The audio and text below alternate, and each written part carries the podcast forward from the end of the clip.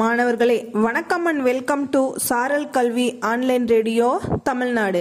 இன்றைய நாள் நிகழ்வில் உங்கள் அனைவரையும் சந்திப்பதில் பெருமகிழ்ச்சி அடைகிறேன். இன்றைய நாள் பதினொன்று பத்து இரண்டாயிரத்தி இருபத்தி ஒன்று அக்டோபர் பதினொன்றாம் தேதி திங்கட்கிழமை. இந்த நாளை சிறந்த நாளாக வரலாற்றில் மாற்றிக்கொண்டவர் வேதநாயகம் பிள்ளை.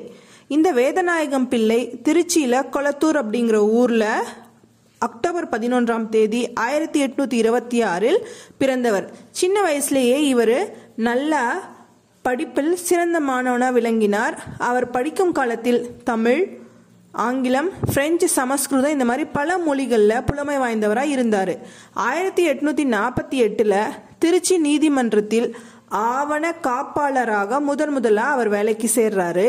ரெண்டே வருஷத்துல அந்த நீதிமன்றத்தின் மொழிபெயர்ப்பாளராக உயர்றாரு.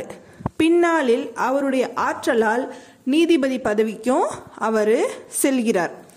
அப்போ பார்த்தீங்கன்னா அந்த காலகட்டத்தில் நீதிமன்றத்தில் ஆங்கிலம் நீதிமன்ற மொழியாக இருந்ததால் மக்கள் உண்மையை உணர முடியாமல் தவித்த காலத்தில் இவர் ஆயிரத்தி எட்நூத்தி அறுபத்தி ரெண்டில் சித்தாந்த சங்கிரகம் அப்படிங்கிற நூலில் எல்லா தீர்ப்புகளையும் தமிழாக்கம் செய்து வெளியிட்டார்.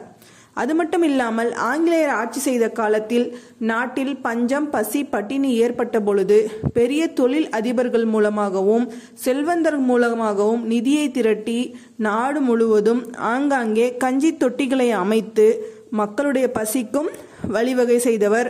அது மட்டும் இல்லாமல் பெண்கள் நலனில் அக்கறை கொண்டு பெண்கள் கல்வி கற்க வேண்டும் என்று மிகவும் விரும்பியவர். ஆயிரத்தி எட்நூத்தி அறுபத்தி ஒன்பதில் பெண்களுக்கென தனி பள்ளி ஒன்றினை அமைத்து தன்னுடைய சொந்த செலவில் மாயூரத்தில் தொடங்கியவர். பெண்களின் உயர்வுக்காகவும் பெண்கள் கல்வி, பெண் மானம் அப்படிங்கிற ரெண்டு உரைநடை நூலையும் ஆயிரத்தி எட்நூத்தி எழுபதில் இவர் எழுதியுள்ளார்.